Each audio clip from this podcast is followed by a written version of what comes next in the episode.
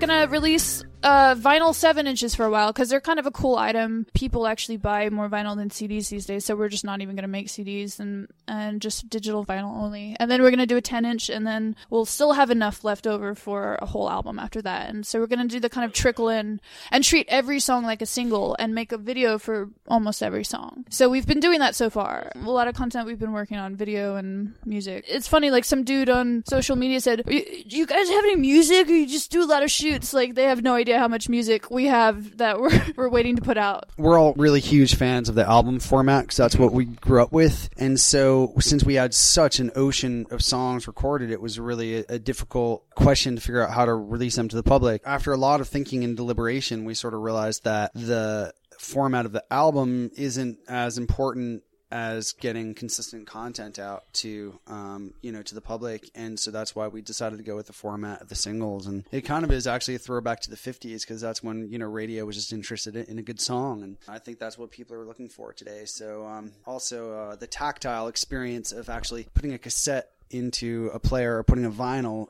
onto you know a record player or waffle into a toaster is really mm. gone you mm-hmm. know everybody's using digital digital waffles today People still eat waffles. yeah, and it's all binary syrup that's you know made in a in a Bitcoin mine somewhere in Antarctica. It's actually like a sense of quality control for you. Like if you had to get, sort of get together and shove an album out into the world, you feel like there'd be some like filler in there. And this is a way of making sure that everything's a jam. No, every song we've written is actually equally good, and they're all better than Wild Horse. Yeah, there's no bread, only pastrami. Uh, It was more that we couldn't decide what to put on an album because it was like choosing your favorite child. Or. Yeah, but it was like we had too much good stuff, so now you're only putting one out at a time. So you really two do at have a time, seven inch. but you do have to pick your two favorite children. Yeah, well, it's not really favorites now. We just pick them in terms of couples. It's like a wine pairing. We're like, oh, these songs are sister pieces. Let's put them out and design an album art specifically for those two songs. How have those pairs really fit together? Oh, so the first one we did was more 70s glam. That was What's the Problem, an adult video.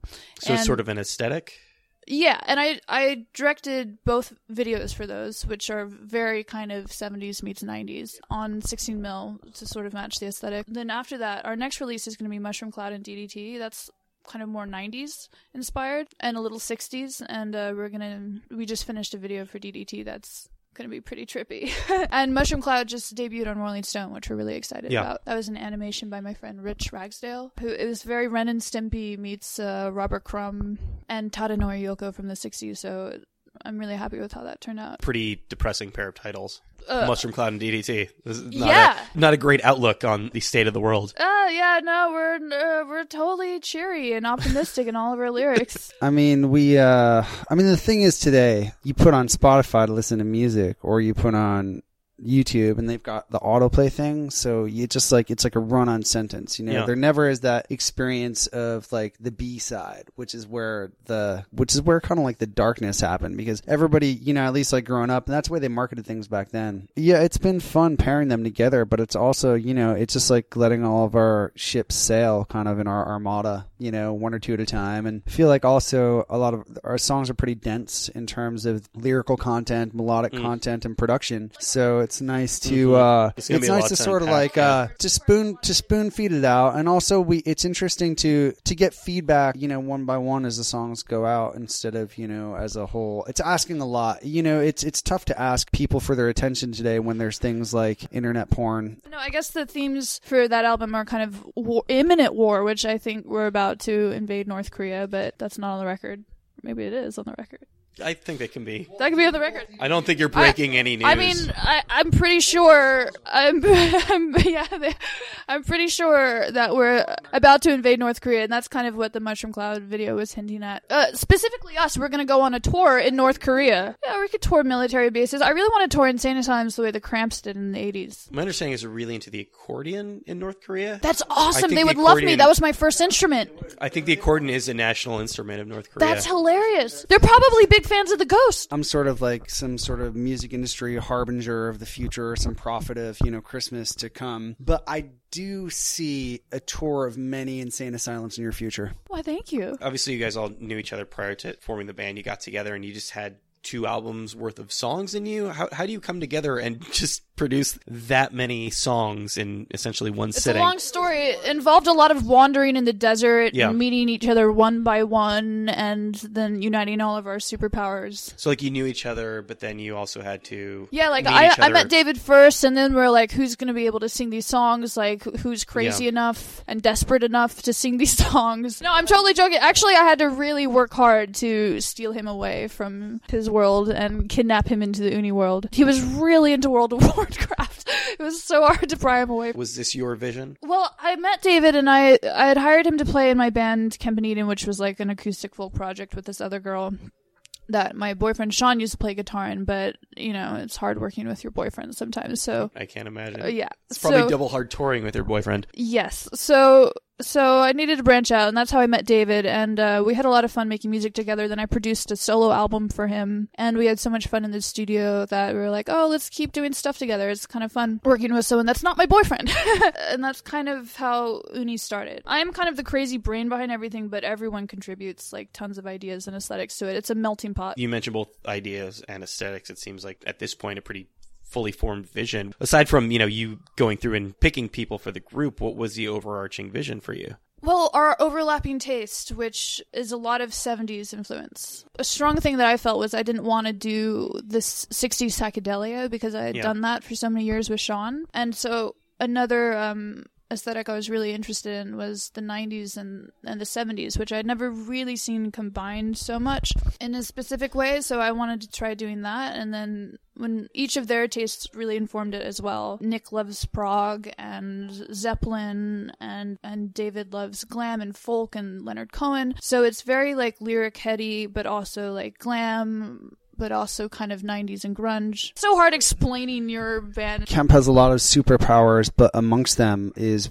production in the studio. I kind of feel like Kemp's strongest instrument is the recording studio itself. So when it came time, you know, like she was saying, we we'd spent a lot of time before Uni even became a thing of its own in the studio together. And what I kind of you know looking at it now i kind of feel like it was uh she's got so many brings so much to the recordings from the studio side that it was sort of like looking for ways, looking for kind of genres that would allow for the crazy and amazing ideas that she had in the studio, as well as the crazy and amazing sort of melodic and rhythmic ideas, as well as the crazy lyrical ideas. We all kind of felt, it's not that we're nostalgic, but we all kind of felt like limited within the genres that are popular today. So when we did sort of start looking back and say, what is this called? How do we define ourselves? There was room within these genres, you know, in the 70s and you know, and in the 90s. One challenge was figuring out how we are going to modernize ourselves, which Nick really helped with because he's like more of the indigo child generation millennial.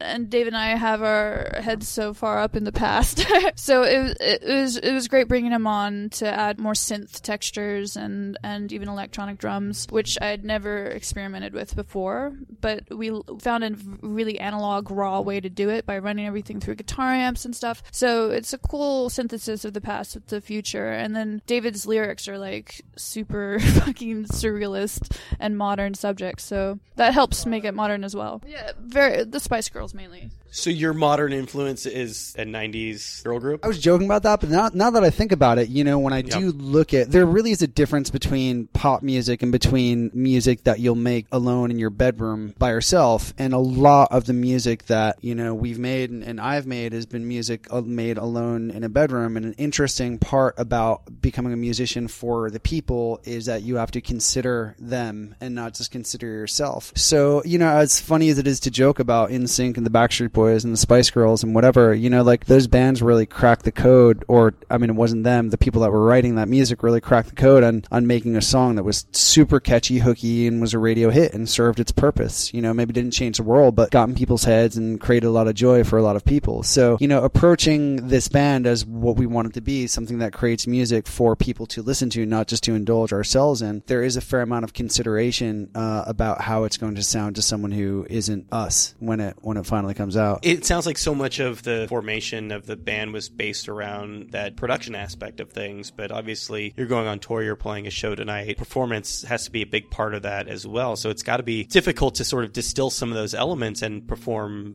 them live if you know a studio is really a, an, an instrument in and of itself. Totally, and that's my comfort zone is being dri- piloting the UFO of a studio. But uh, for live, it's it's really like each man on his own, doing his own thing and improvising. And we've only played a few shows, and it's been fun to figure out how to translate our aesthetic live. We're still figuring it out, and like even tonight, like we wanted to like do some crazy shit on stage. We're not going to be able to do because of the size of the stage. Yeah. it's a fun challenge to explore because you know I think the worst thing you can do with art is bore people. Like I- I'm inspired kind of by all the bands that I've toured with. Like what an amazing live show they put on. But Sean and I would just sort of like stand there like geeks, like just strumming our guitars. The indie rock aesthetic. I think it is the artist's responsibility to put on a visual show if people are coming to see you live. So we're we're just now starting to think about how to do that. You are seeing a band right now that's transitioning from having made a lot of material in the studio and then Mm. figuring out how to present that live. You know, and there is th- there's a learning curve, and I think I think we've done an awesome job with it because there are strings and horns, you know, and like pipe organs, ten different guitar parts and stuff like that, and trying to figure out how to arrange that for the stage is it's different than being in the studio, but uh, it's been really fun uh, to do that. We tend to think of rock and roll as being a, a live genre, and traditionally these bands have sort of gone around. They've they've toured, they've played live originally, and then distilled it into the studio. So in a sense, you're kind of working backwards. You're right. You're right, and I think that something is gained and something that's lost um, because right now we've got the technology that allow tools for us to have a completely different philosophy on recording music than bands used to. There used to not be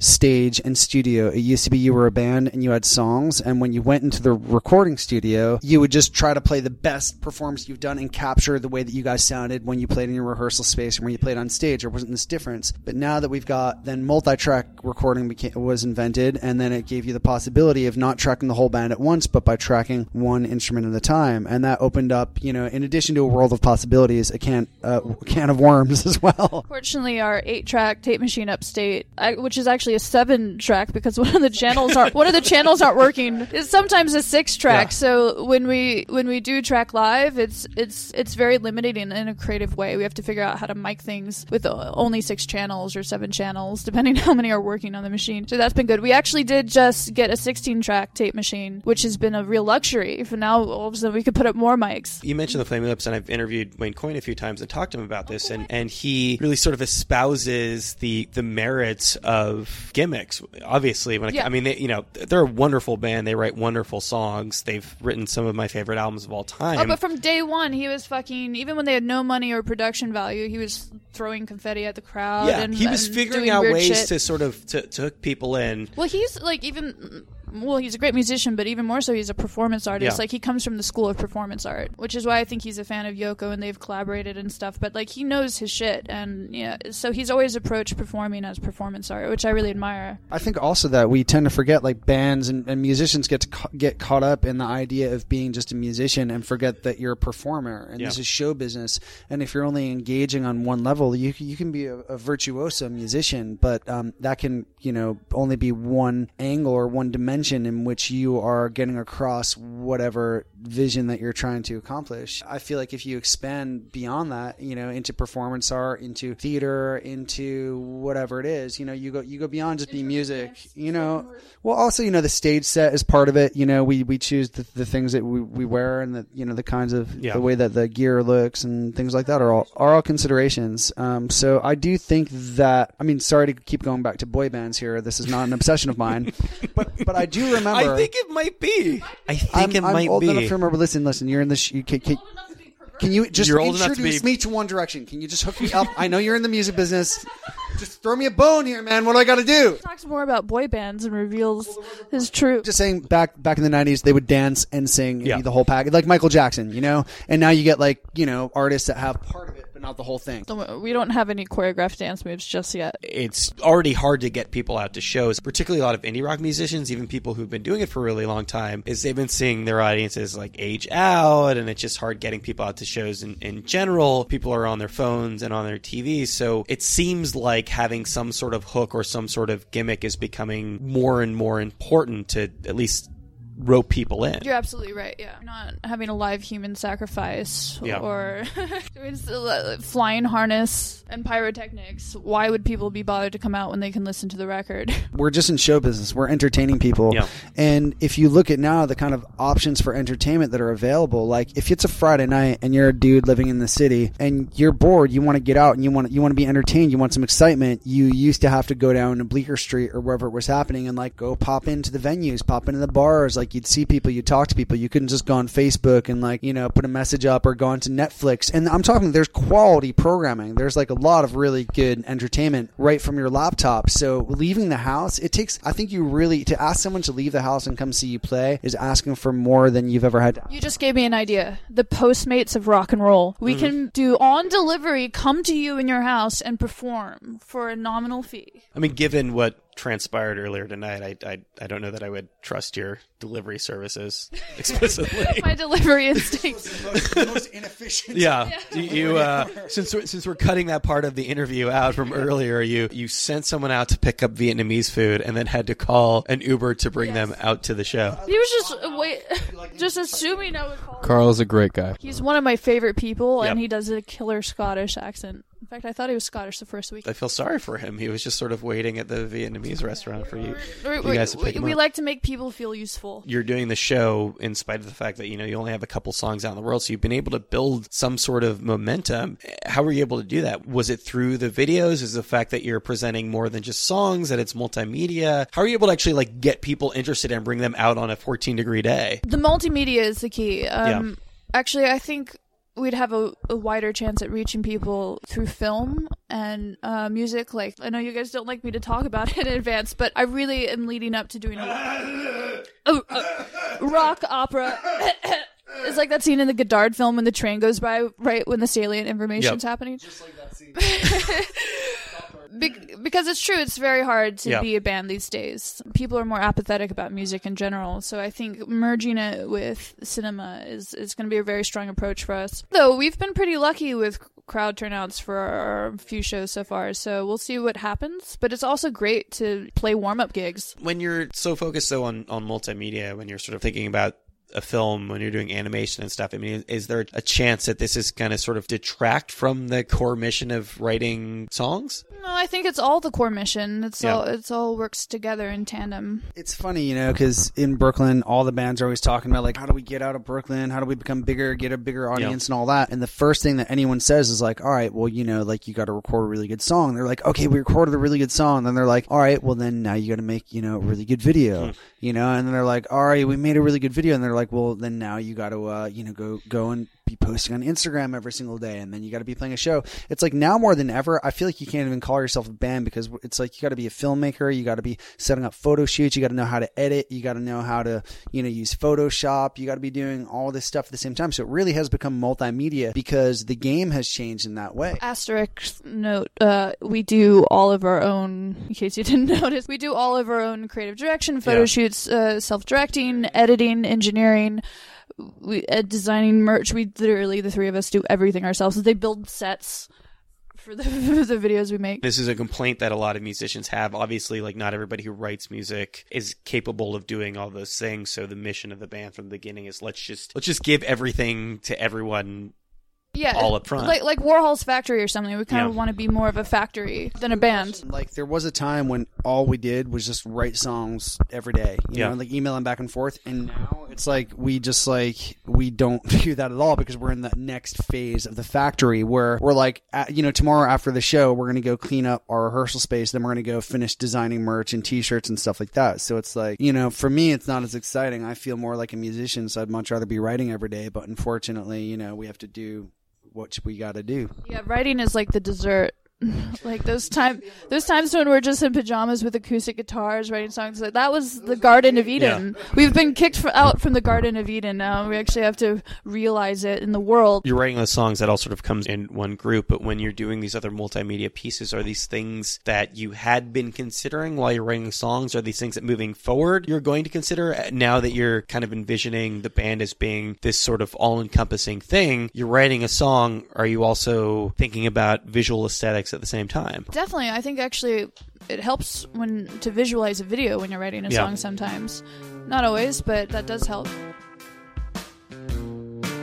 There you go. That was Uni recorded that one uh, a few months back. Thanks to them for taking the time to do that. You can check their stuff out at uni-bomber.com. Thanks you guys as always for listening to the program. If you like the show, there are a number of ways to support us. You can rate and review us on iTunes or Google Podcasts or wherever you happen to get podcasts. Like us on Facebook. Follow us on Tumblr. That's riylcast.tumblr.com. That is the first and best place to get all of your RIYL related information. If you've got any feedback, it's RIYLcast at gmail.com. And that's about it. We will be back in a few days with another episode of RIYL.